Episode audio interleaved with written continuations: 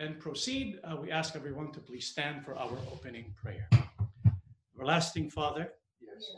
our gracious, merciful God, Yahuwah, Amen. your people once again assemble before your presence Yes, Father. from different places across the world. Yes. Yes. We gather for one purpose Yes. to glorify you and to learn from you. Yes. Yes. We can apply daily in our life Yes. that, Father, we can grow, grow closer to you. Amen. We ask that you please protect and bless us, and may you please be with us and as we study your holy words together. Amen. Our Messiah, our Lord Yahusha, Yes. We also pray to you at this time. Yes. Please strengthen our faith and be with us as we gather in your precious name. Amen. Father, we believe that you have listened to our prayers. Yes. We ask everything in the name of our Lord and Savior, Yahusha HaMashiach. Amen. Amen.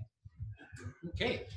All right. Uh, precious be to our Father in heaven for gathering all of us together for this episode of the Bible History Project. It is entitled Righteous Restitution because we continue with the laws, the commands of God that He gave to the people of Israel so that they can maintain peace and also uh, uh, harmony as they gather together and as they journey together to the promised land. You will see, these laws are very applicable to us today because they exude fairness and justice and righteousness, which we all need so that we can also maintain our harmonious relationships with one another. Now, we're going to go to the section concerning the laws of God concerning repayment. And so let's begin with Exodus chapter 22, verse 1. If someone steals a cow or a sheep and kills it or sells it, he must pay five cows for one cow and four sheep for one sheep. The Bible says, do not steal, right? It's a command of God, one of the Ten Commandments. What, what happens if you are caught stealing? Well, you have to pay restitution. And this is what it's all about in the following chapters of Exodus, the book of Exodus. So, what happens if someone steals a cow or someone steals a sheep? Bible says he must pay it back. However, not just pay it back. If you steal one cow, you have to pay what? Five cows in return. If you steal one sheep, you have to pay four sheep in return. Why is that? You have to remember, keep in mind, during the days of the people of Israel, livestock, that was their source of income. And so basically, when you steal sheep or cow from them, you're taking away their source of income. So it's but right that if you steal one, you pay five. You steal one, you pay four when it comes to sheep. And also, we have to factor in the law concerning emotional suffering, right? It's a tax on emotional suffering. They should not have done that in the first place. Well, what if the one who steals your animal cannot afford to give you five times as much or four times as much? The book of Exodus 22, verse 4 he must pay for what he stole if he owns nothing. What does it say?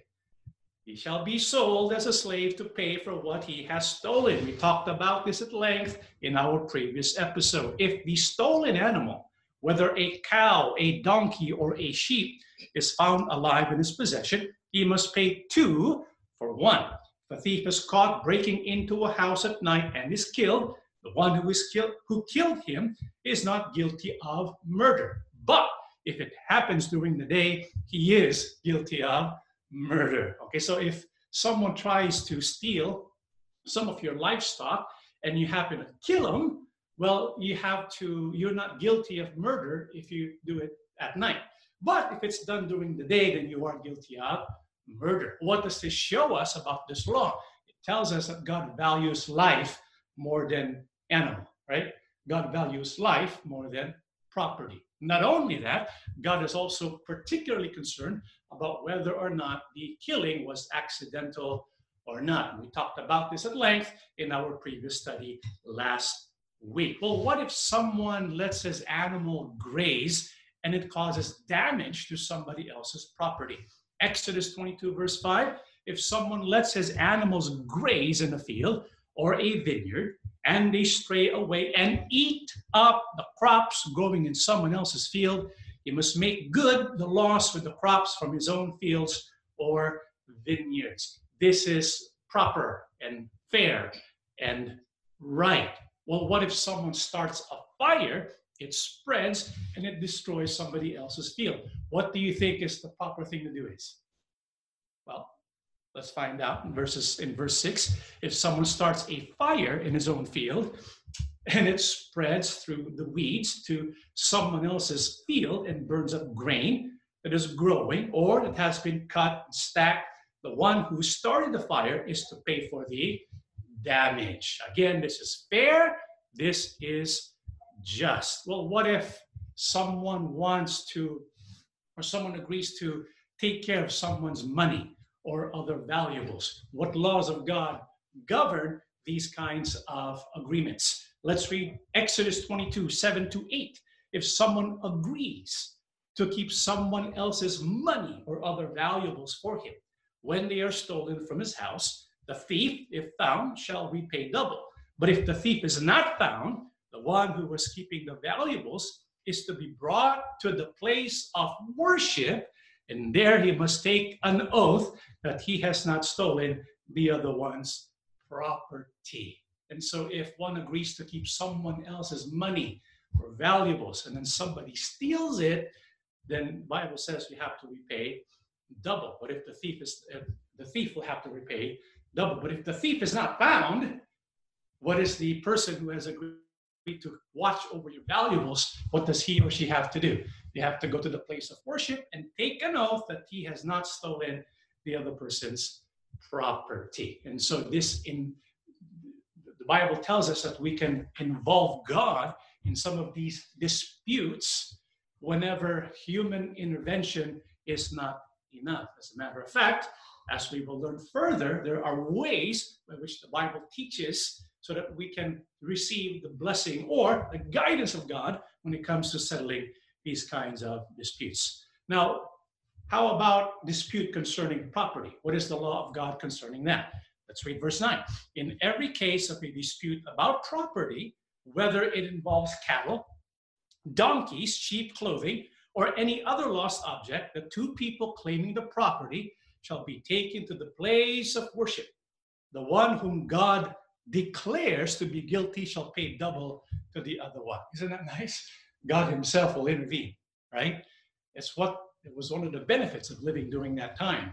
God sometimes chose to declare who is guilty and who is not, what should be done, what should not be done. But for the most part, uh, those who made decisions like that were the judges appointed by God through Moses. Sometimes God Himself is the one to intervene and makes declarations like this. Well, what if someone agrees to keep a donkey or to keep sheep? In our previous verse, we talked about a person who agrees to take care of your possessions, like money and other valuables. But what if this person agrees to take over your business or, or to watch over your cattle and livestock?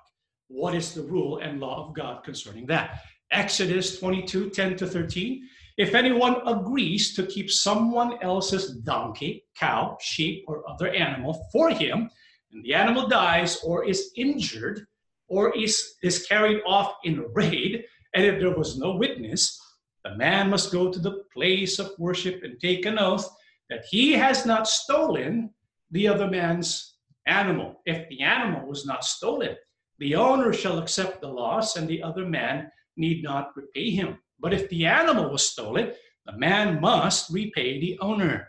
If it was killed by wild animals, the man is to bring the remains as evidence. He need not pay for what has been killed by wild animals. Now, why, what, why was this law put into effect?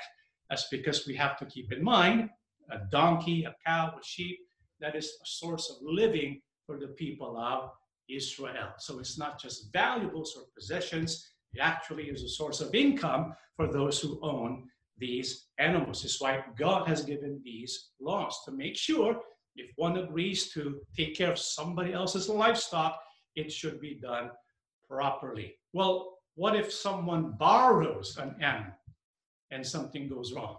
Interesting. And God has a law concerning that. What, what are they? 14 down to 15. Someone borrows an animal from someone else and it is injured or dies when its owner is not present, he must pay for it. But if that happens when the owner is present, he need not repay. If it is a rented animal, the loss is covered by the rental place. And so, so those are the laws of God concerning repayment or proper restitution. Now, we're going to go next into moral and religious laws. In Exodus 22, verse 16, if a man seduces a virgin who was not engaged to anyone and has sex with her, he must pay the customary bride price and marry her. I guess even during that time, there were people who have the ability to seduce, right? And if you were to engage in fornication with a virgin, then you have to marry her. Which reminds me, when we were still in the church where we came from, sometimes if you had if you had committed fornication with someone, you were forced to marry them, right? And so this uh, in Exodus 22, verse 16, it mentions that. However, it was not absolute. Why not? In verse 17, but if her father refuses to let him marry her, the man must still pay him an amount equal to the bride price of a virgin. So it's not a necessity that the two get married. It still is up to the father because the father can refuse to let him marry her. And so this was God's law during the days of Moses. Now, who are not allowed to live? You might be surprised by this, but for some reason, God includes this here in the middle of all these commandments and laws. What is that? The book of Exodus 22, verse 18 you must not allow a sorceress to live. And so, if you were a sorceress, and I'm assuming if you were also a sorcerer, doesn't really matter. If you're a sorcerer or a sorceress, you are not allowed to live. In other words, you are to be put to death. Now, what does that mean? To be a sorceress, to be a sorcerer. In other translations of the Bible, Exodus 22, verse 18, the, NCW, put to death any woman who does evil magic. Now, when it says the Bible mentions magic, it's not referring to the type of magic that you see sometimes Brother Randy performs, right? It's like um, those are that's a different kind of magic. it's uh, entertainment. That's entertainment. But when it comes to magic involving evil spells and incantations and tapping into a spiritual world, an underworld or a dark world, dark forces, when you witch, dabble in witchcraft and the occult, well, that's a different story. Bible calls that evil magic. And those who practice that are called sorcerers or sorceress. And they must be put to death, who also must be put to death. Now, before I go ahead and show you, for those who are maybe minors who are listening to this program right now, I'll give you an opportunity to kind of go out that door because maybe you don't want to hear what I'm about to read next, but it's it, God includes it. What is that? In the book of Exodus 22, verse 19, anyone who has sexual relations with an animal must certainly be put to death. That's pretty gross, right? And God is so gross by it, the Bible says that person has to be put to death. He's way perverted. What else? Who else? What else does God tell us uh, concerning his laws and commands? Exodus 22 21, you must not mistreat or oppress foreigners in any way. Remember, you yourselves were once foreigners in the land of Egypt. So, one thing God is against that is oppression. What is the definition of oppression? It's when you use your power, your authority, instead of helping people who are helpless, to abuse them, to control them, and intimidate them for your own personal agenda. God doesn't like it when people oppress other people. Ever since the very beginning, up until the very present, God is against those who are oppressors. This is why we should rather side with those who are oppressed than those who are the oppressors, because God is against those who are oppressors. Now, what else does God decree? Which can also be related to oppression. Exodus 22, 22, 24. Do not mistreat any widow or orphan. If you do, I, Yahuwah, will answer them when they cry out to me for help, and I will become angry and kill you in war. Your wives will become widows, and your children will be fatherless. God takes us very personally. Yes, we must not oppress um, the foreigners, but God takes it at a personal level when we oppress widows and orphans. Why? Because when you think about the helpless people of the world, basically we can say they are widows and orphans, especially during the days of the Bible. Because during the days of the Bible, whether we like to admit it or not, I mean, because of the culture of the world, and the Bible is beginning to radically shift that, there was a tendency to oppress women, right? And so if you were a woman and you're a widow, you were completely helpless. A good thing the Bible brought changes to that. This is why many scholars and people today believe that because of the Bible, we now have equality between men and women. Nevertheless, during that time, people, I mean women, were oppressed. So widows and orphans, they represent those who are truly helpless. The Bible says if one will mistreat a widow or an orphan, God will punish them. This is why it's not right if a widow would live in fear. Do you know of any widows who live in fear? Mm-hmm. Orphans who live in fear? You know, if they live in fear, whoever is inflicting the fear should, be, should better watch out because they are incurring the anger and wrath of God against them. Now, what also can be considered as mistreating? In other translations of the Bible, in the NLT, Bible says you must not exploit a widow or an orphan. If you exploit them in any way and they cry out to me, then I will certainly hear their cry. My anger will blaze against you. Bible says, do not mistreat, do not oppress widows and orphans. The Bible also says, do not exploit a widow or an orphan. And the Bible mentions, do not exploit them in any way. Apparently, there are numerous ways by which you can exploit widows and orphans. For example, using their name for your advantage. God does not want that. Exploiting the name of a widow or an orphan for your personal gain is against the will of our Almighty God. Well, how about lending money? What does the Bible say about that? Exodus 22, 25, 27. If you lend money to any of my people who are in need, do not charge interest as a money lender would.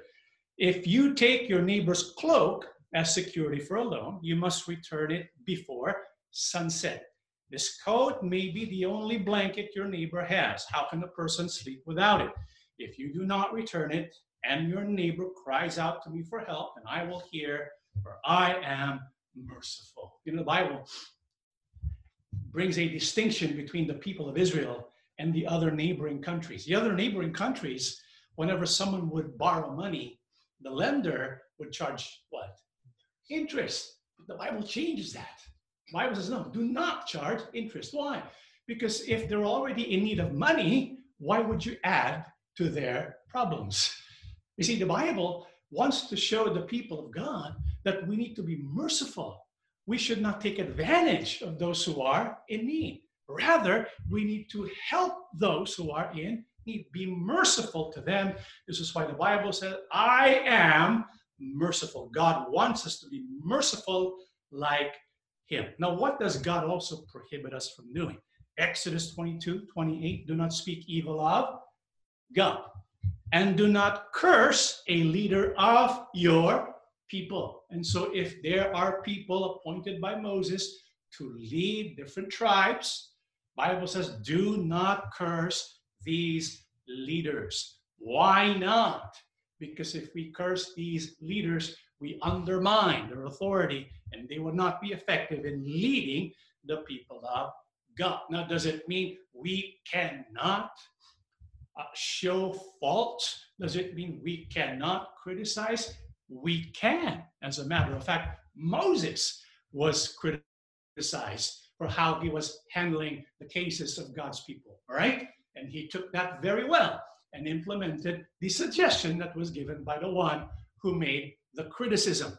And so, yes, we should criticize. Yes, we should show faults, but we must never curse. a leader of God's people. Now, what also is God's command? Exodus 22, 29 to 30, you must not hold anything back when you give me offerings from your crops and your wine. You must give me your firstborn sons. You must also give me the firstborn of your cattle, sheep, and goats, but leave the newborn animal with its mother for seven days. Then give it to me on the eighth day. What also is God's command? It's about making God priority. How do you make God priority? From your crops, you give the best of your uh, your harvest. You give, don't hold anything back when you give offering to God. Even your children, the firstborn is to be dedicated to our Almighty God. And even the animals and the sheep, it must be dedicated to God. God must be priority at all times. Lastly, book of Exodus 22, verse 31, you must be my holy people. Therefore, do not eat any animal that has been torn up and killed by wild animals. Throw it to the dogs. So, the purpose of God's laws is to make the people of Israel distinct, set apart, or holy, different from the other people of the world. That's God's purpose in giving these laws and commands. But there's also another reason why God is so specific. You notice after giving the Ten Commands, it was general, right? And all of a sudden you have these regulations and ordinances, and it was not very general. It was very specific. Why was that? Well, in the book of Exodus 18, 20 to 22, you should teach them God's commands and explain to them how they should live and what they should do. But in addition, you should choose some capable men and appoint them as leaders of the people, leaders of thousands, hundreds, fifties, and tens. They must be God fearing men who can be trusted and who cannot be bribed. Let them serve as judges for the people on a permanent basis. They can bring all the difficult cases to you, but they themselves can decide all the smaller disputes that will make it easier for you as they share your burden. What does God know about human beings? What does He know about human beings? they often dispute with one another. Isn't that true? I mean, if you live in a house with 10 people, you're going to have disputes. If you have an org- organization or a congregation of 100 people, you're going to have a lot of disputes.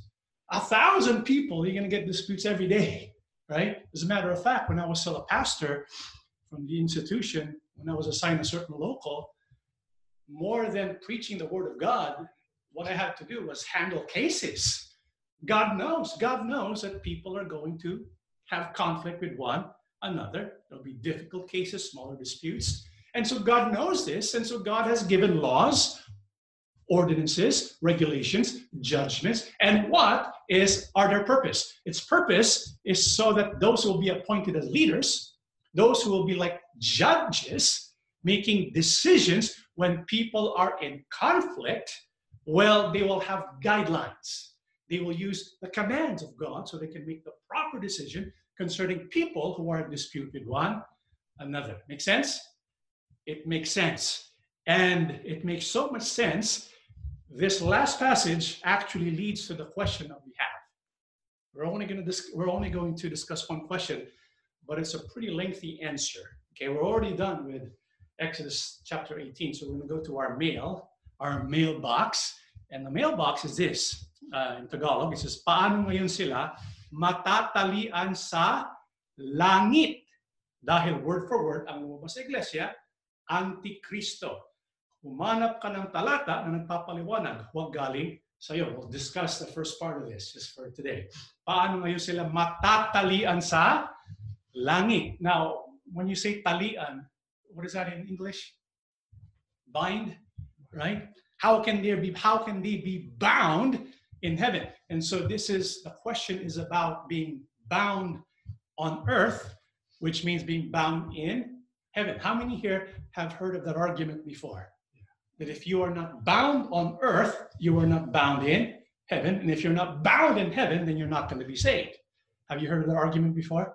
We hear it all the time. This is why there are people who do not want to be removed from a church's registry right? They're afraid of being delisted from a registry because they think that if they're delisted from the registry, they're not going to be saved. They're no longer registered in heaven. This is why we're going to study this in depth. And the basis of this question is really a passage in the Holy Scriptures. What is that passage? Matthew 18 18. Assuredly, I say to you, whatever you bind on earth will be bound in heaven. Whatever you loose on earth will be loosed in heaven. How many here have read this passage of Scripture before? We've read this many times. Unfortunately, there are people who misuse this passage to intimidate people, right? To control people, to inflict fear against people. That's not the purpose of this passage. And you're going to find that out today. We're going to study the three myths about Matthew 18 18, and we're going to debunk it. Is that okay? We're going to debunk the three myths about Matthew 18, verse 18. Now, what are these three myths? Number one, if you were not listed in the church registry, then you are not listed in the book of life in heaven, right? How many here believe that? I guess we used to believe that, right? But no more. That's, another, that's one myth. What's another myth? The executive minister has the authority to add or subtract names from the book of life. If he has power in his pen, if he has approved, then automatically in heaven it's approved. Well, is that true or is it a myth? Number three, the binding and loosing mentioned in Matthew 18 18 refers to the adding and subtracting of names from the book of life. Is that true? Or is it a myth? We will show to you and prove to you that these are myths. We're going to show you the, these three myths from Matthew 18 18 are not true at all. So let's begin with number one. If you are not listed in a church registry, I'm not specifying which church, because there are some church organizations in the world today who believe their registry is the registry you want to be in to be saved. There are many different religious organizations like that. Okay, for example, uh, Waco. Who was the uh, religious leader back in Waco? David Koresh. Right? That's one of them. But there are many others who use Matthew 18 18 and say, if you're not with us, registered in our group, you're not going to be saved. What is the belief? What did we used to believe? That the church registry, that is the book of life, right? And so if you're not in the church's registry, then you're not in the book of life. Is that true? Can't be true. Why not? Well, first of all, there's no biblical verse that states that the church registry is the book of life. Now, when I say that, I may be wrong. If I'm wrong, please let me know. Give me a biblical verse that shows that the church's registry is the book of life. Because when you read Matthew 18 18, it doesn't even mention book of life, does it? It doesn't mention book of life. It doesn't even mention register. What does it say? Bind, loose. It does not mention the book of life. So, what biblical verse do we have that shows that the church's registry is the book of life? I can tell you now, there is no verse that says that. Well, what does the Bible tell us about the book of life? In the book of Revelation 20, 12, and 15, this is the reason why we need to study about the book of life because of its ramifications. Why? This is what it says in Revelation 20, 12, 15. And I saw the dead, small and great, standing before God. Books were open, and another book was open, which is the book of life. This is what we are studying right now. We want to know what the book of life is. And the dead were judged according to their works by the things which were written in the books.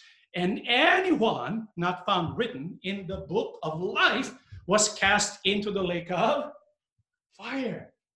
This is why it's so important to know what the book of life is and what the role of the church is concerning the book of life. Is the church's registry the book of life? Well, if it is so, then if you're not in the church's registry, what's going to happen to you?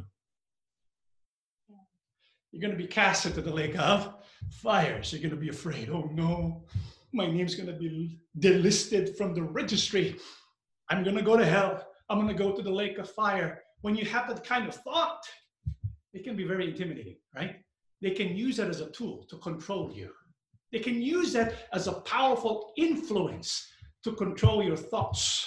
This is why the Bible says we need to test all things.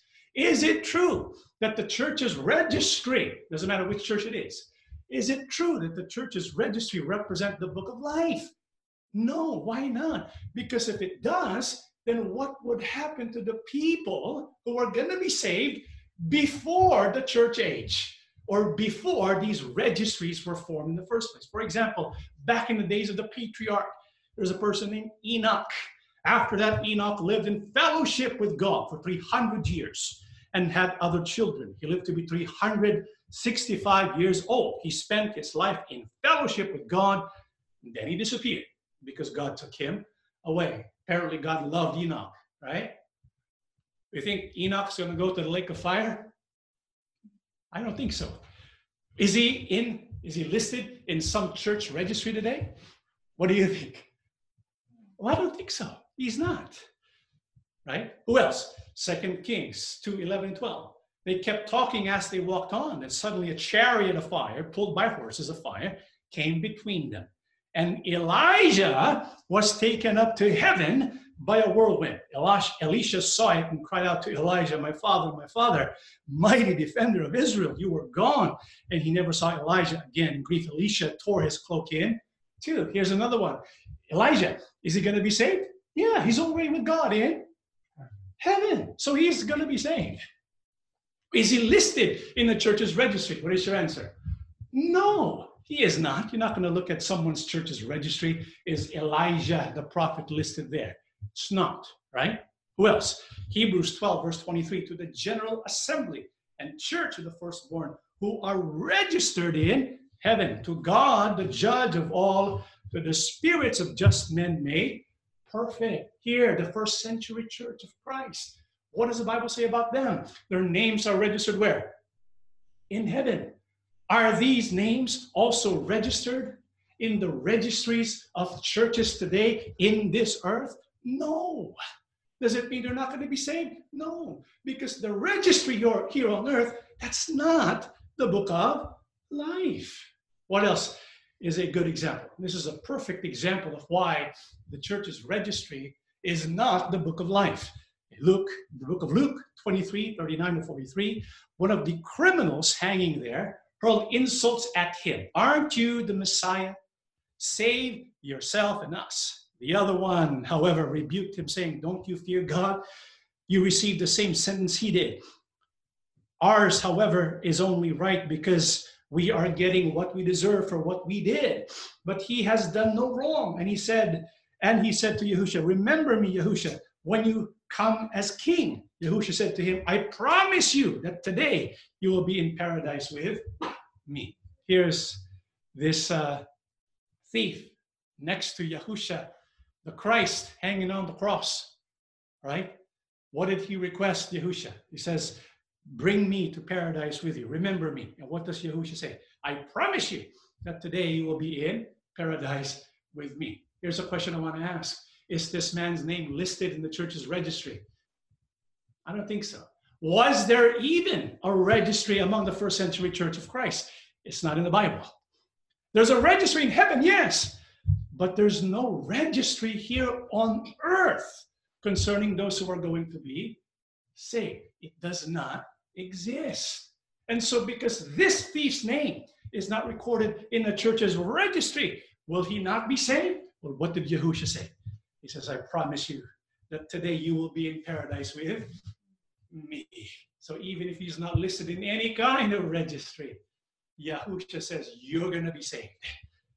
This is why we should not believe that the registry is the book of life. Now, one might say, Well, brother, maybe the registry of the church today represents the book of life in a chapter that pertains to the ends of the world or the ends of the earth during our time. Could that be the case? This is what Brother Eraño Manalo taught in a June 15, 2000 worship service lesson. Uh, the question he posed was Is there a danger that a name which is already listed in the book of life could be erased or blotted out? in Psalm 69, 27, 28, it says, There were those listed, but were what? Blotted out. And then there's the note, the explanation. God doesn't want the wicked to enter his kingdom with his righteous children. Hence, even if a person is in the nation of God now, in other words, if he's even if he's listed in the registry now, he could still not be saved if he does not renew his life.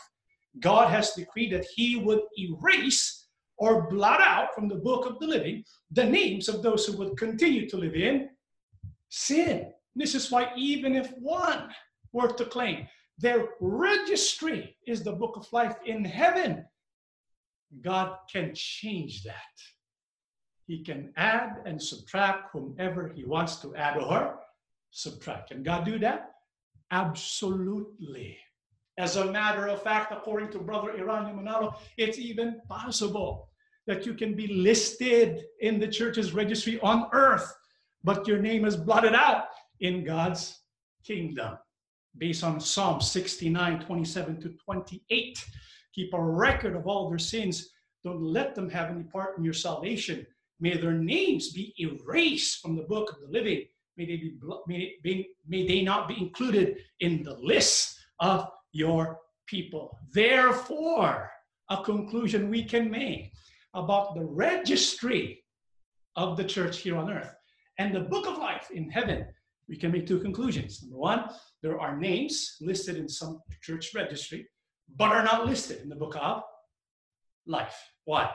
God can subtract any name he wants. Number two, there are those who are not listed in the church's registry, but are listed in the book of life, just like the thief. And so, no matter which way and which angle you use to look at this, the, the church's registry here on earth, that is not the book of life that is in heaven. Okay? So that's the first myth debunked. Let's go to the next question. The executive minister has the authority to add or subtract names from the book of life. I want you to think about that. The executive minister, is he a man? Yes. Yeah. And so this man has the authority to add and subtract names from the book of life. What would that mean? It would mean he would have power to send people to heaven and send people to hell. Why? Because the book of life, that's the list of those who are going to be saved. If you're not in the book of life, then you're going to go to hell. So if the executive minister has authority to add or subtract, then apparently he has authority over heaven and death, right? He can send people either to death or to eternal life. That's a lot of power. That's a lot of power for a man to have. And so let's go ahead and take a look at this um, myth about Matthew 18, 18. Take note, all, these, all of these three myths come from Matthew 18, 18. And when we look at this part, the executive minister has the authority to add or subtract names from the book of life. Does God allow this? Let's read here, the book of Exodus 32. 30 to 32. Uh, the next day, Moses said to the people, You have committed a terrible sin. And so Moses, the leader of God's people, he's speaking to the people of Israel. And he said, You have committed a terrible sin. But now I will go up the mountain of Yahuwah. Perhaps I can obtain forgiveness for your sin. Moses then returned to Yahuwah and said, These people have committed a terrible sin. They have made a god of gold and worshipped it. Please. So Moses is begging on their behalf. Please forgive their sin. But if you won't, then remove my name from the book in which you have written the names of your people. Here's Moses pleading on behalf of his people, on behalf of the people of Israel. He's telling God, please forgive them, but if not, blot out my name, remove my name. You know, if there's one person who should have authority over the book of life, I don't think it's any of us here on earth today, right? I would say be Moses. Why? Because Moses is basically the counterpart of Yahusha the Christ. He's like the mediator of the first co- of the old covenant. That's Moses. And so when look at the authority God gave to Moses, that's wow. He has a lot of authority. God speaks to him face to face. But does he have authority to add and subtract names from the book of life? No. This is why he's requesting God, remove my name, not theirs. Moses did not have the authority to add or subtract from the book of life. Who does? In Exodus 30, 32, 33, Yahuwah answered, It is those who have sinned against me, whose names I will remove from my book, who has authority over the book of life, who has the authority to add, to subtract names from his book. God does. Yahuwah Almighty does. Not any man here on earth. And so, if anyone will believe the claim that a person here on earth has the power to add or subtract from the book of life, then they're going against God Himself. They're going against God Himself. Not only God, they're also going against this someone else. I wonder if you know who it is. Who also was given the right. Because when this happened, this was before Yahusha the Christ. But when Yahusha the Christ was sent by God and has given him authority and power over heaven and earth, who also was given the right to add and subtract from the book of life. Hmm.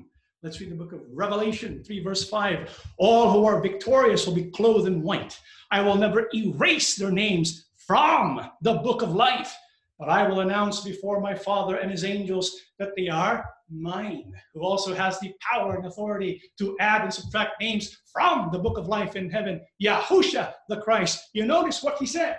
He said, I will never erase their names from the book of life. Well, what if Yahusha looked at some church registry and said, Oh, I'm sorry, I cannot, I have to erase your name from the book of life because in this church's registry here, you're not there anymore. Is that what Yahusha is going to say? Of course not. The one who has power and authority over the book of life is Yahushua HaMashiach. What is the equivalent of adding or subtracting from the book of life? If you had that power, if you had the authority to add and subtract from the book of life, right? What kind of authority is that? Revelation 3 7 to 8. Write this letter to the angel of the church in Philadelphia. This is the message from the one who is holy and true, the one who has the key of David.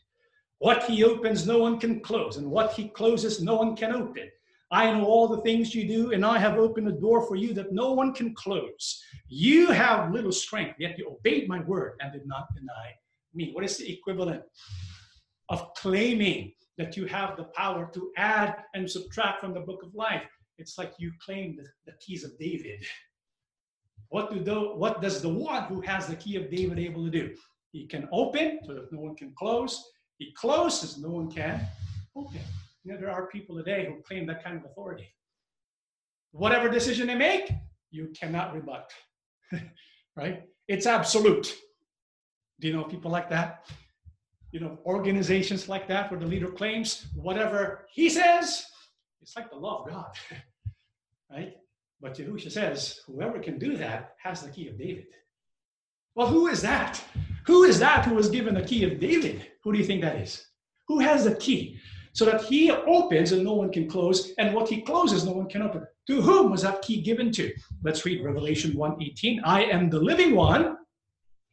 I died, but look, I am alive forever and ever, and I hold the keys of death and the grave. To whom was that key given to? The key that gives you power over death and the grave. Who was that given to? It was given to Yahusha, the Christ. This is why he has power to open so that no one can close, and to close so that no one can open. That authority was not given to any man, not even the executive minister has that kind of authority or power. And so, if there are those who believe that the executive minister has the power to close so that no one can open, and to open so that no one can close, guess what? They have replaced Yahusha. They have replaced Yahusha the Christ. No one has been given that power and authority except the one who died and lived again and lives forever, none other than Yahusha HaMashiach. This is why we believe the one who has power to add or subtract from the book of life is who? Yahusha HaMashiach, not the executive minister, not the ministers. No, remove that from your mindset. That is wrong, wrong, wrong interpretation of Matthew 18, verse 18. Well, how about the other myth? Myth number three. The binding and loosing refers to the adding and subtracting of names from the book of life. And many people believe this. It is as though when the executive minister adds a name to the registry, God will add the name in the book of life. If he will erase, God will erase. Where did this where does this come from? Matthew 18, 18. Let's go read Matthew 18, 18 again. Assuredly, I say to you, whatever you bind on earth will be bound in heaven. Whatever you lose on earth will be loosed in heaven. In Tagalog, what does it say in Tagalog? Ano man ang inyong Talian sa lupa ay nakatali sa langit. Right? The word tali does not mean tala because there are those who interpret Matthew 18, 18 who say, ano man ang nakatala sa lupa ay nakatala sa langit. And then you translate tala to registered. It does not say there, surely I say to you, whatever you register on earth will be registered in heaven. Whatever you unregister on earth will be unregistered in heaven. That's not what the Bible is, that's not what Matthew 18, 18 is not telling us. It's telling us about binding and loosing. What does that mean? Does that mean registering and erasing the name of those who were registered? What does it mean to bind? What does it mean to lose? Brethren, what we're going to do now, we're going to look closely at Matthew 18 18. We're going to scrutinize it, comparing scriptural truth with scriptural, and look at the context of Matthew 18 18. Take note, Matthew 18 18 is not a verse in isolation. To understand Matthew 18 18, what do we need to do? We need to look at what? The context. We need to look at the verses before and the verses what? After. After. Is it okay if we do that? Because the Bible can be dangerous if you just take a verse in isolation and make your own conclusions. You never do that. When you look at a passage, look at before, look at after, and then look what it, mean, what it means. Compare scriptural truth with scripture. So Matthew 18, 18 says binding and loosing. What does that mean? Let's read first Matthew 18, 15 and 17 to get the context of this passage. Moreover, if your brother sins against you, go and tell him his fault between you and him alone. If he hears you, you have gained your brother. But if he will not hear, take with you one or two more. And by the mouth of two or three witnesses, every word must be established. And if he refuses to hear them, tell it to the church. But if he refuses even to hear the church, let him be to you like a heathen and a tax collector. So that's the context of the verse. And so before you read Matthew 18, 18, you read Matthew 18, 15 to 17. What is 15 and 17 all about? It's about what to do when there are disputes, when there are cases among the brethren. Very much like what the judges during the days of Exodus had to do, right? This is why it's so crucial to know the laws and the commandments of God. And so when you look at the context, it's about dispute, it's about cases and what to do if there's a case. What's the protocol when it comes to a case or a dispute? Number one, you talk to the person who's involved, right? Try to resolve face to face, mano a mano, without involving anyone else. It's between the two of you. If that doesn't work, what do you do? You get some witnesses. If that doesn't work, what do you do? You go give it to the church. And so the judges or the advisors they will listen to the case and they will make a decision. If that decision is rejected, Bible says, let him be to you like a heathen and a tax collector. So there's a process when it comes to dispute resolution or case resolution, right? There's a process. And who mediates the process? Who is the one who gets to decide concerning the dispute or the case? It is the church leaders. Why? Because assumingly they know the word of God, right? And so they're the ones who's going to listen. And they're the ones who will give advice. That's why they're called judges and advisors based upon the word of God. And so as they listen to the dispute or the conflict and they come up with a solution, how will they base their solution upon? How will they give a solution to the problem between two brethren who are fighting with each other? How do you do that? Let's read verse 18. Assuredly, I say to you, whatever you bind on earth will be bound in heaven, and whatever you lose on earth will be loose in heaven. And so the binding and the loosing, it does not involve writing or erasing in the book of life in heaven. It's about finding out God's law concerning a case between two brethren, binding and loosing. What is the proof? You know, we read Matthew 18 18 in New King James. but there are other translations in the Holy Bible. And so I would just like to look at the other translations of Matthew 18 18. And I want you to keep in the back of your mind the context. What is the passage all about? It's about resolving conflicts, right? Between brethren who have a dispute against one another. This is what it says in Matthew 18 18 in the NLT. I tell you the truth, whatever you forbid on earth will be forbidden in heaven.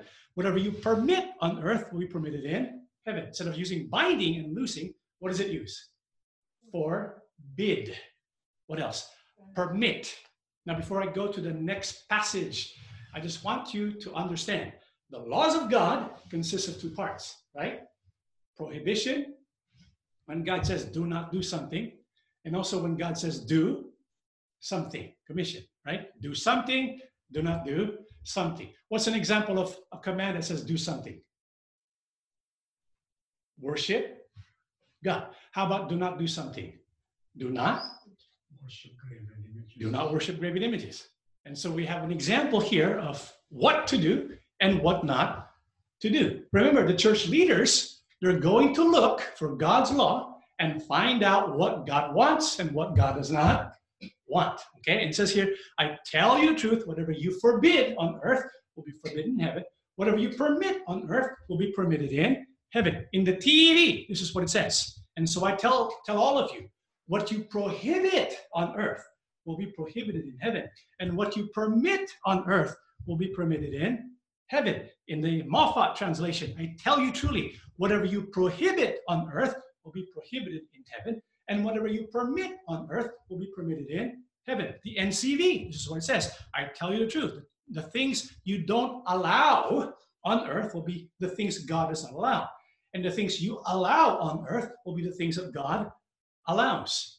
Phillips, New Translation, believe me, whatever you forbid upon earth will be what is forbidden in heaven. And whatever you permit on earth will be what is permitted in heaven. So when you look at the other translations of the Holy Bible, that doesn't use binding and loosing, what words do they use? Forbid, permit. And so when they're looking at the case and then looking at the Word of God, to make a proper resolution of the case. What are they looking for? They're looking for God's laws that will allow us to know what God forbids and what God permits concerning the case to make a decision about the dispute. This is why in the book of Exodus 18 20 to 22, but the Bible says you should teach them God's commands, how they should live, what they should do. These are the leaders of the people who will serve as judges. When they solve difficult cases and disputes, what will they have to do? They have to go to the Word of God. And from the Word of God, they will find out what does God forbid? What does God permit? That's the binding and loosing. So binding is proclaiming God's what God's words prohibit, not allow, or forbid. Okay, it's not adding or printing the name of someone on earth and then God prints his name in heaven. That's not what binding is, right? And for losing is proclaiming what God's words allow or permit. It's not erasing your name on the registry and God erases the name in the book of life. That's not what the Bible says. Binding and loosing. Binding represents proclaiming what God's words allow or what God's words prohibit, not allow or forbid. Loosing is proclaiming what God's words allow or permit. Isn't that clear? That's the purpose of the binding and the loosing. It is to take care of God's people, telling them what they should do next if they are in conflict with one another in accordance with the will and the teachings of God. However, there's something that's kind of a mysterious about this passage, Matthew 18, verse 18. I want you to look at it. Knowing that binding and loosing means to determine from God's words what is allowable and what is permitted. Okay? There's something in there that is very mysterious and makes you kind of think twice about it. Do you notice something? What do you notice about the passage? When you look at it closely, the two things that kind of, the, two, the two things that kind of stand out is that will be, will be. Whatever you bind on earth will be bound, will be bound in heaven. Whatever you loose on earth will be loose in heaven. Why is that statement kind of iffy? Why? Because it makes God obedient to people. to people on earth, right? Whatever you bind on earth, okay, God's going to bind in heaven. Whatever you lose on earth, okay, God's going to lose in heaven. And so it's as though God is following the lead of human beings here on earth, mm-hmm. right?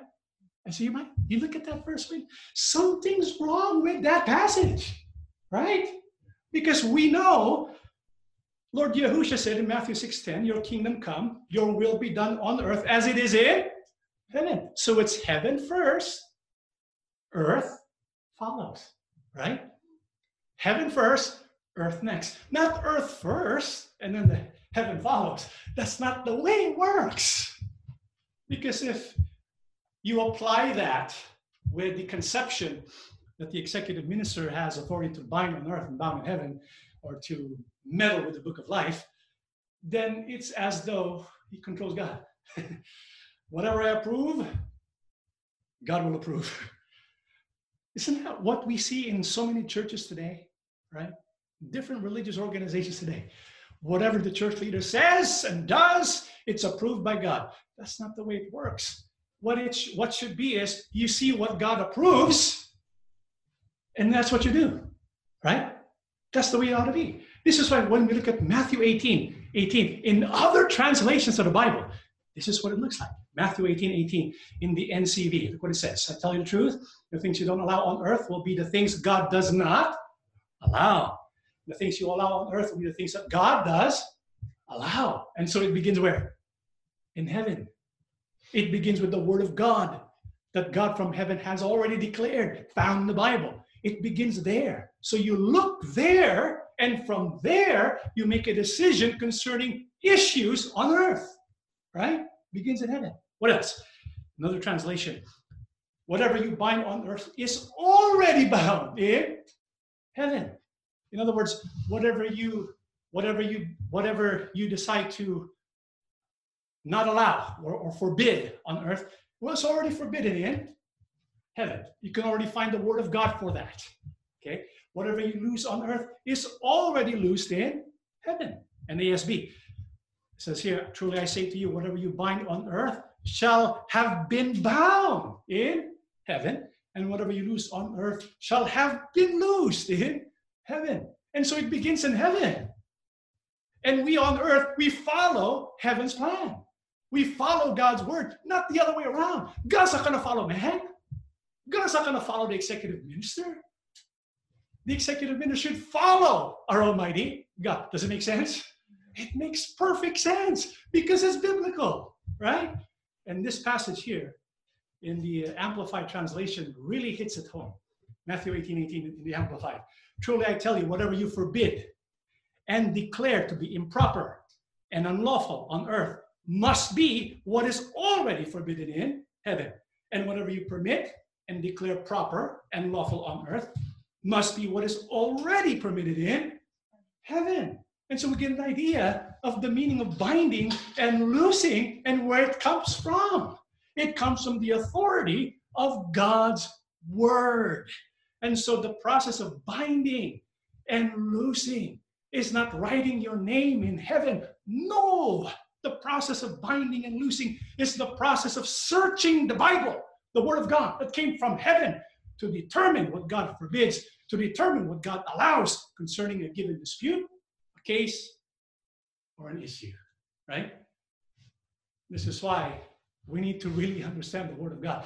Because if we don't know the Word of God, we can be enslaved by people who will manipulate that, that passage and try to intimidate us and cause us to fear. Brethren, do not be afraid because we have the Word of God to rely on.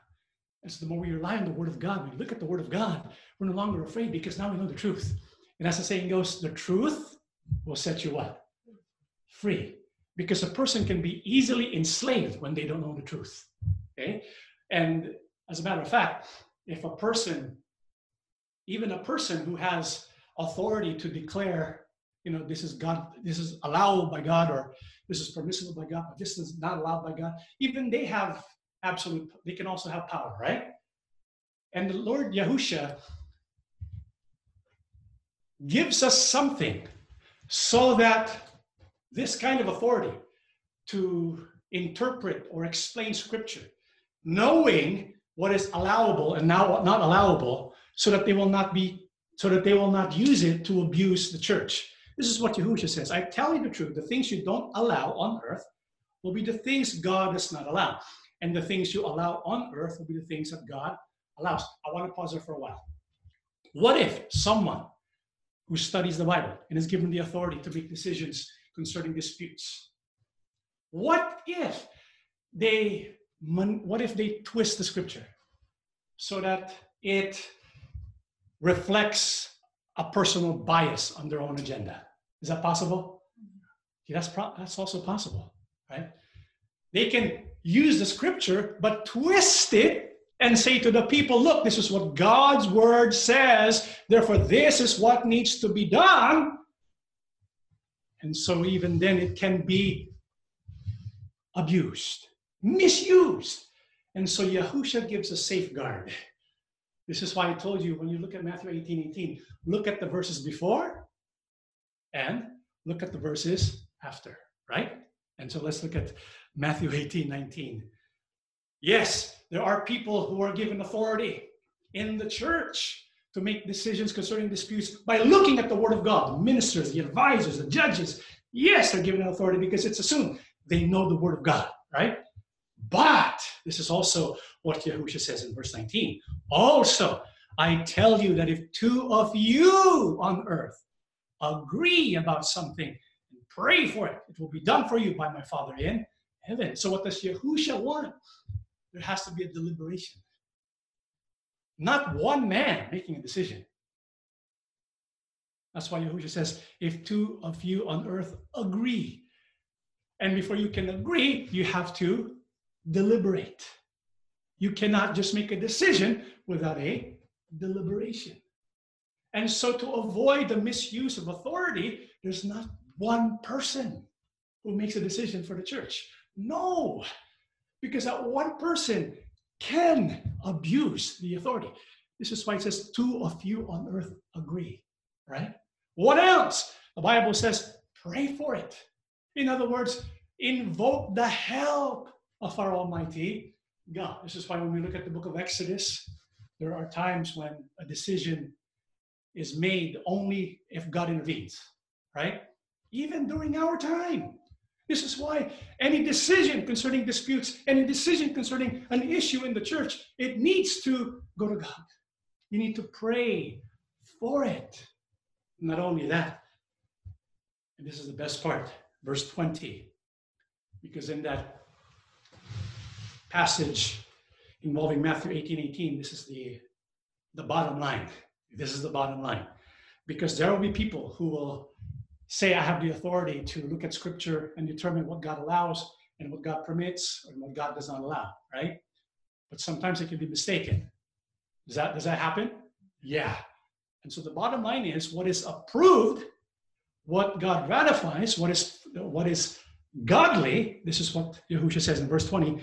This is true because if two or three people come together in my name, I am there with them. It must be in fellowship with who? Yahusha HaMashiach. Because if Yahusha HaMashiach is not in on the decision, it doesn't matter what these people are making. It doesn't matter what decision these people are making. You're expelled from the church. You can no longer do this. You're going to hell. You, you're, you're not going to be saved. It doesn't matter what they say. Because if they're not in fellowship with Yahushua HaMashiach, it's null and void. Right? So the bottom line is it has to be approved by who? Yahusha HaMashiach. This is why during our time, there will be decisions that only Yahusha can really make. Before we can bind or loose, before we can proclaim what God does not allow and what God allows concerning a matter, it has to be through the leadership of Yahusha HaMashiach. Because even the days of Moses, look at this in Exodus 18 19, it is right for you to represent the people before God and bring their disputes to him. And in verse 22, they can bring all the difficult cases to you. Who is that you referred to there? Who is that you? In Exodus, Moses. Why Moses? Because he was the mediator back then between the people of God and God. So he took on the difficult cases. During our time, do we have a mediator? Yeah. Who is he? Not the executive minister, not any of the ministers. We're all subservient to the true executive minister. Who is that? Yahusha. Yahusha. No one else. This is why when we have difficult cases, difficult issues, and we search the scripture and the answer is not readily evident, what must we do? We must rely. We must rely on the decision of Yahusha HaMashiach because he is our true executive of the church. Not Moses, Yahusha HaMashiach. Before it was Moses for the people of Israel. Today it's Yahusha HaMashiach. No one else. Do not accept any replacement for Yahusha HaMashiach. But wait a minute, how can Yahusha, who's in heaven, help us with disputes and cases and problems and issues, especially if it's controversial?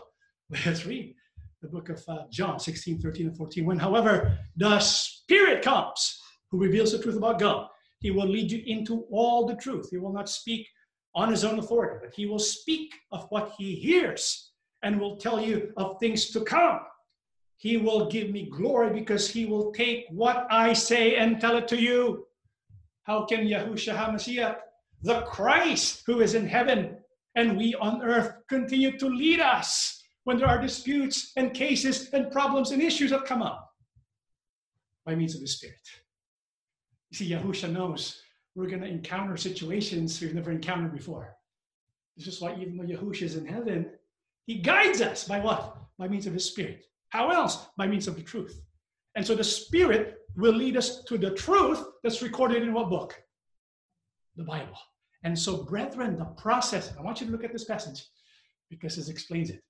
The process of binding and loosing is not adding or subtracting from the book of life. No man has a power or authority except Yahushua the Christ.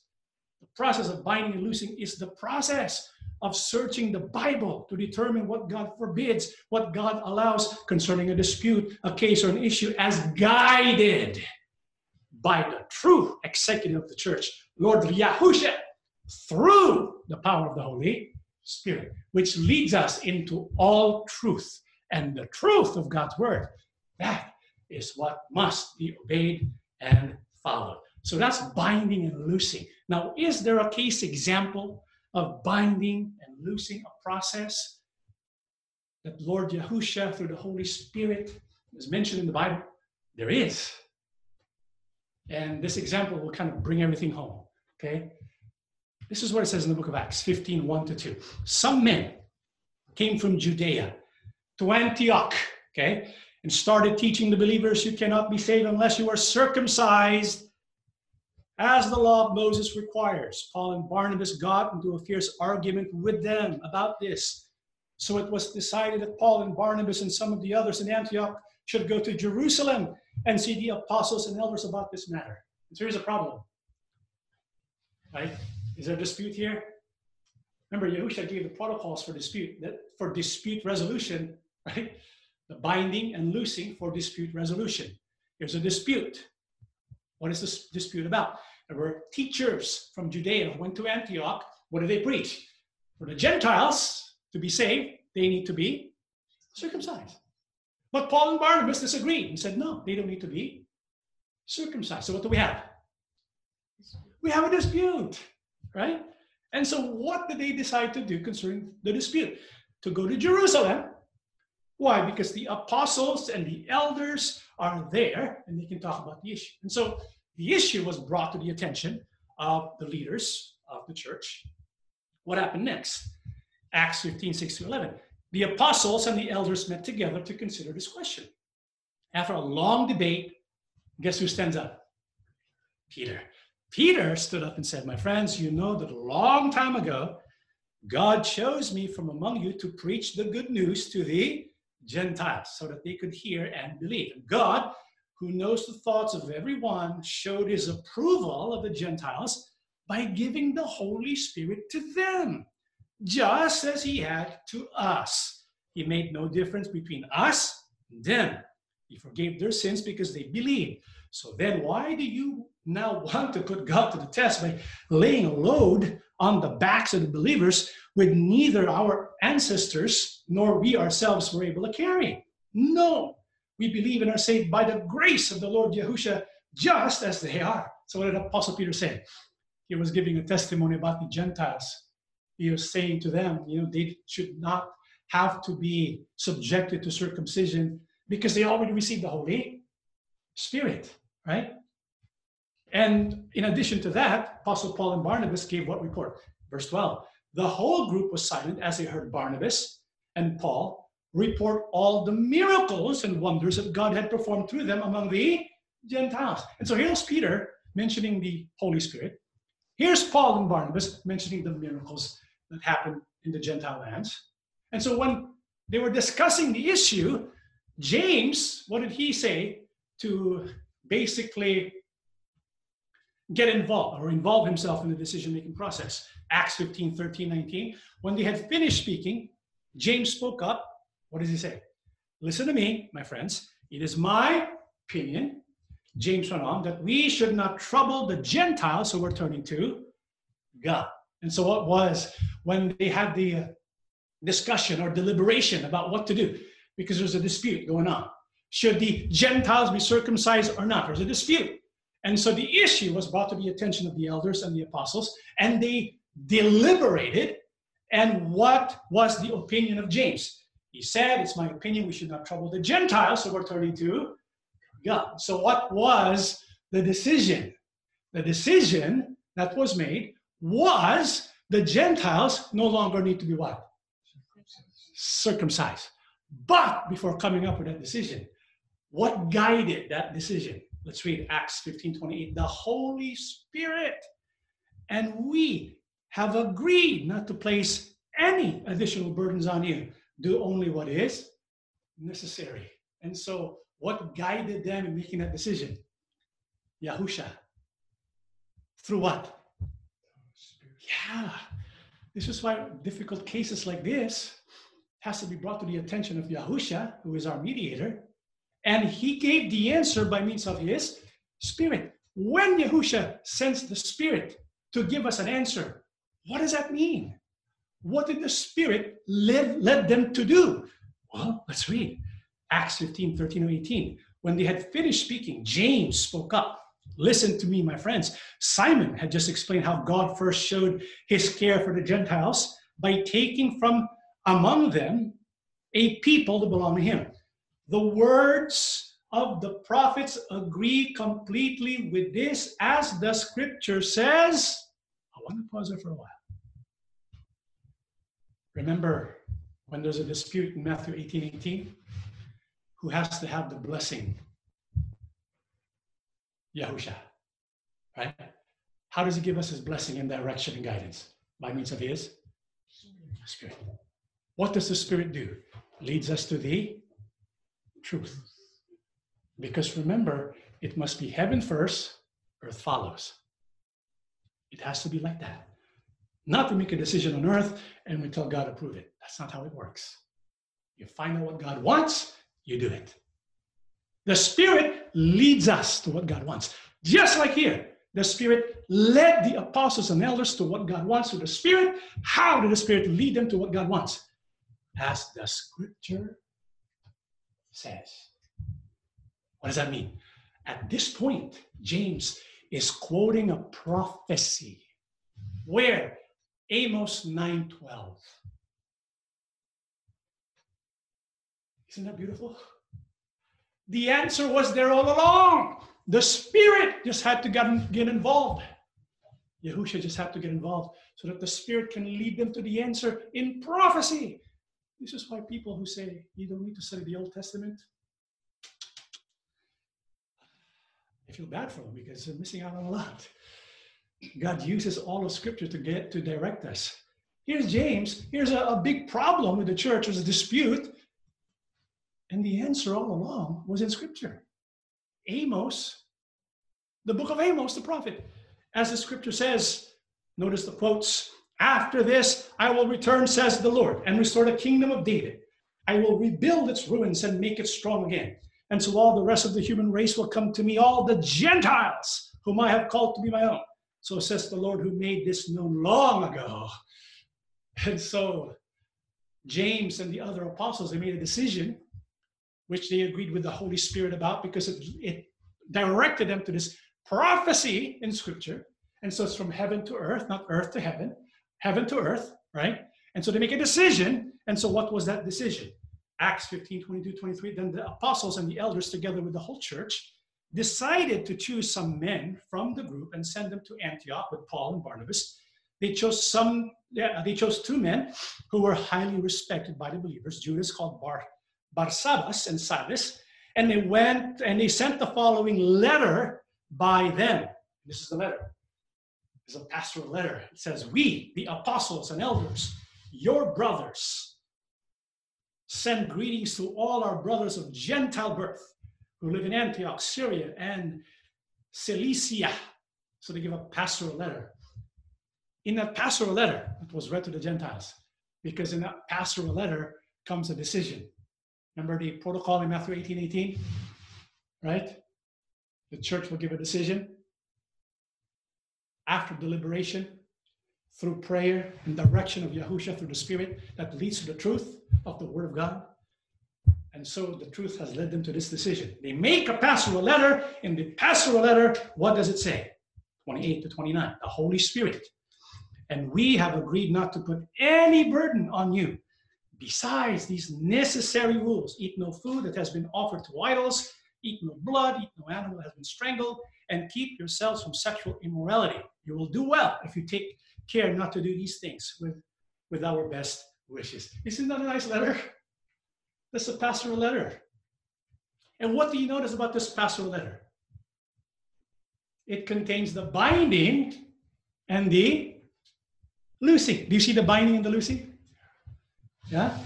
What's the binding? Eat no food. Remember what binding means? Prohibit. What does God prohibit? So here's an issue. There's a dispute. Should the Gentiles be circumcised? That was a dispute. And so what had to happen? We needed to know what God binds, what God looses, what God does not permit, what God does allow. And so what is the binding? Eat no food. This is God, what God forbids. Eat no food that has been offered to idols. Eat no blood. Eat no animal that has been strangled. And keep yourselves from sexual immorality. Well, how about the loosing? What is that? Freedom from circumcision. And so the binding and the loosing is the proclaiming of the word of God that shows what is allowed, what is not allowed. And so when this message was given to the Gentiles in Antioch, what happened? The messengers were sent off and went to Antioch, where they gathered a whole group of believers and gave them the letter.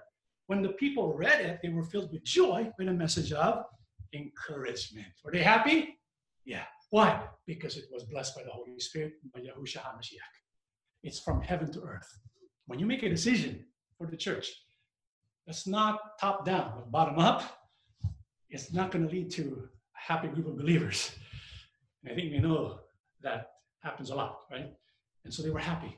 They were blessed by God by means of the Holy Spirit. So what we can see here is the purpose of binding and loosing brethren is not to intimidate members, but to take care of them through the knowledge, the preaching of that knowledge of God's words, because God's words tell us what is allowed and what is not allowed. Binding and loosing, right?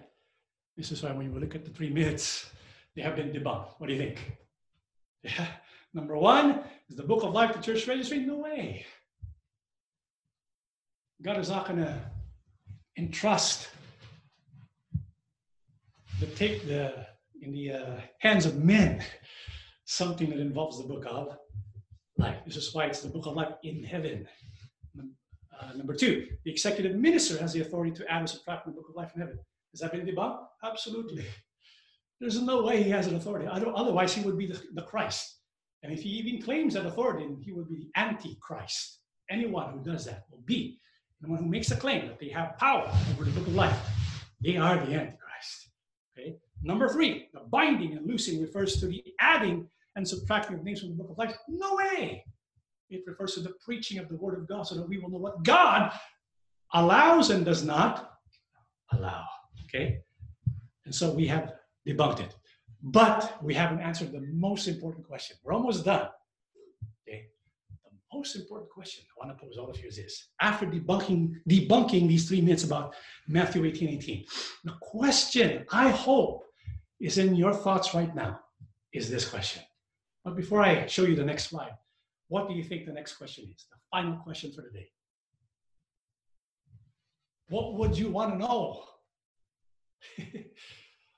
After these myths have been debunked, what would you want to know? Because before, we were confident. I have a name card. Right? There are even those who, when they die in their coffin, they have a name card with them. Right? I have a name card, therefore I'm saved. This is the proof I'm in the book of life, the name card. Right? And so they place their faith on the name card. They place their faith on the book of life. But that's not true. Those are all myths. And so here's the question I want to ask you. What should be what should be our next question? What should it be? What's needed to be in the book? Yes. How can I be sure that my name is in the book of life in heaven, right? That's the question I would love to find the answer for. Is it in the Bible? Yeah. What does it say? Revelation chapter 1 of 5. But I'm going to read verse 5 first. The one, or those who win the victory, will be dressed in white clothes like them. And I will not erase their names from the book of life, but I will say they belong to me before my Father and before his angels. Who's the one speaking there? Yahusha. What does Yahusha say? I will not erase their names from the book of life. What does that mean? He holds the book of life in his hands. How then can you make sure your name is in the book of life? We should seek to please the one who holds the book of life in his hands. Who is that? Yahusha. You see, instead of placing our faith in the registry, we should place our faith in the one who holds the registry, right? Who holds the book of life in his hands. This is why, if our confidence in our salvation is based on the registry, then we don't really have faith in Yahushua HaMashiach. If we truly have faith in Yahushua HaMashiach, we need to depend on him and him alone to be the one who can give us salvation because he has authority. He says he has the book of life. And he says, I will not erase their names. When Yahusha says he will not erase our names, then it's not going to be erased. It doesn't matter who tells you otherwise.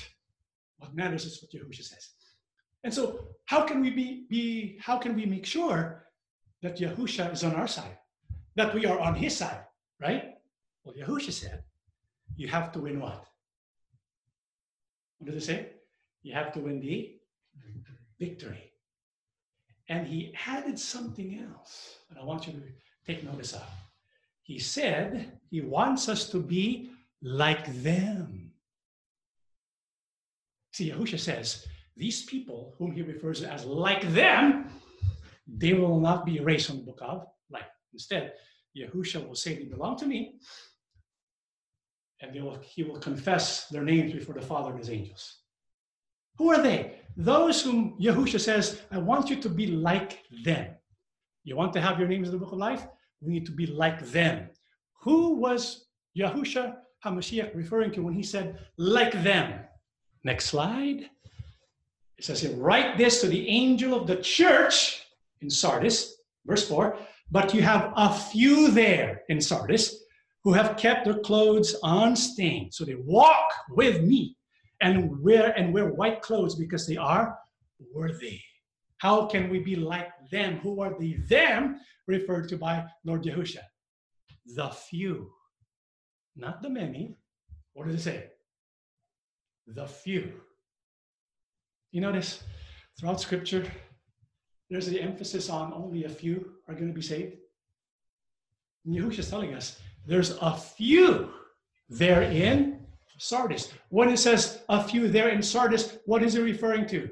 The church in Sardis. So, what happened to the majority? Well, the majority are not worthy. Who are worthy? the few. Why? Because they were victorious. How are they victorious? Because their clothes remained unstained. So Yahusha says we need to be like the few who were different from the rest of the church in Sardis to be victorious, to make sure the clothes are unstained. What does that mean? What does it mean that we must be like the few? What did the few, what were they able to do? Well, let's read verse 3. So do not forget what you have received and heard. Obey it and change your hearts and lives. So you must wake up, or I will come like a thief, and you will not know when I will come to you. So, how can we be like the few who are worthy to walk with the Lamb because their clothes were not stained? How can we be like the few? It says there, when we receive the Word of God, what do we do with it? We obey it and let the Word of God change our hearts and our lives. It's unfortunate. There's so many people who have been receiving the Word of God for such a long time. But when you look at their life, when you look at their speech, you can't even tell, right? It's like they go to church, receive the Word of God, leave. They do, the, they do this year after year after year until they die. But there's no corresponding change in the heart, no corresponding change in the way they live. And Yahusha says to them, What? Wake up. Wake up. You see, those who are worthy to walk with him, those whose names will not be erased from the book of life, are the ones who receive the word of God. And the word of God is able to change their heart and change their life. They're the ones who will be like the few. And Yahusha tells us to watch out or wake up. He wants us to wake up. And if there is a time for us to wake up, it is now. Why? Why is the instruction to the church in Sardis to wake up? Well, let's read verse 2 Wake up. Bible says, Wake up, make yourself stronger before what you have left dies completely. I have found that what you are doing is less than what my God wants. What does Yahusha, why does he instruct the church in Sardis to wake up? Because the majority of them, they're not living according to what God wants. There's only a very small remnant left. And he's telling this church in Sardis, you better wake up before it completely goes. And so we're speaking here of the church in apostasy, almost complete apostasy, but there's a few, a few who are different from the rest. And Yahusha says, I want all of you to be saved. I want you to wake up. Because if they will not wake up, if they will not be like the few, then he will come like a thief. And they will perish. Why does Yahusha say that what you have left dies completely? What happened to the majority? What happened to the majority of the church in Sardis? Well, let's read in verse 1. The one who has the seven spirits and the seven stars says this I know what you do. People say that you are alive, but really you are dead. This church in Sardis is like many churches today. On the outside, we have the reputation of being alive.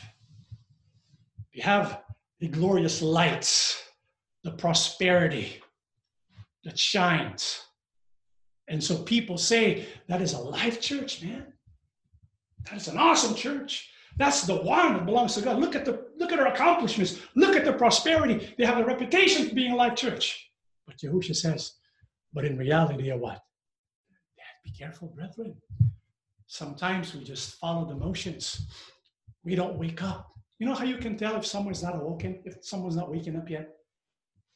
They do things without really thinking about it. That's the definition of a walking zombie. Person is sleepwalking. They walk, but they're not thinking. Whatever everyone else is doing, that's what they do. Whatever everyone else is saying, that's what they say. They're not thinking of themselves. You're not going to win the victory like that.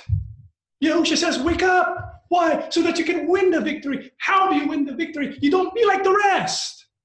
Follow the example of the few. The few who follow Yahusha HaMashiach, who let the word of God change their heart and change their life. They're the ones of whom Yahusha says, I will not erase your names from the book of life, and I will confess your names before my Father and before his angels because you belong to me. You want to have your names in the book of life? Be faithful to Yahushua HaMashiach, our Christ, our Messiah. That is our lesson. Let us all stand, brethren, and we shall pray together. Everlasting Father, Yes, so Father, gracious God, indeed, all answers concerning all our questions Yes. pertinent to our salvation can be found in your book. Amen. It is there somewhere. Yes, If only we will wake up and look for ourselves. Amen. The truth will shine through Yes. because it is your promise. For those who seek you and seek your words, Yes. Father, we need your help. Yes. Bless us with your wisdom. Yes. Bless us with your spirit. Yes. We can live only because of you. Yahusha, our Lord, our King. Yes. You hold the book of life in your hands. Yes, Lord. And so we place our trust in you, Yes. not in the registry of men, not in the authority of humans here on earth, but you and you alone. Amen. You have been placed by the Father to be our leader, our mediator, to be Yes. our King. And so we profess faith in you. Please remember all of us. Yes. Remember our names. Do not remove our names Yes. Yes. from the book of life. Yes. Confess our names before the Father. Yes, oh Lord. Yahushua, we trust you. We will follow you and your voice. Yes. Yes, you call upon us to wake up and to stand our ground, to resist any works of evil. Yes. You want us to be truly alive by letting the words of our Father transform us from the inside out. We will do our best, Lord. Yes. Only help us because sometimes we make mistakes. Yes. Our weaknesses overtake us. Yes. Yahushua, please help us Yes, Lord. that we can win, be victorious, and overcome this wicked world. Amen. Father, bless your people all Yes. over the world. Those who are going through many difficult times, Yes. those afflicted by illness, those who are sick because of COVID 19.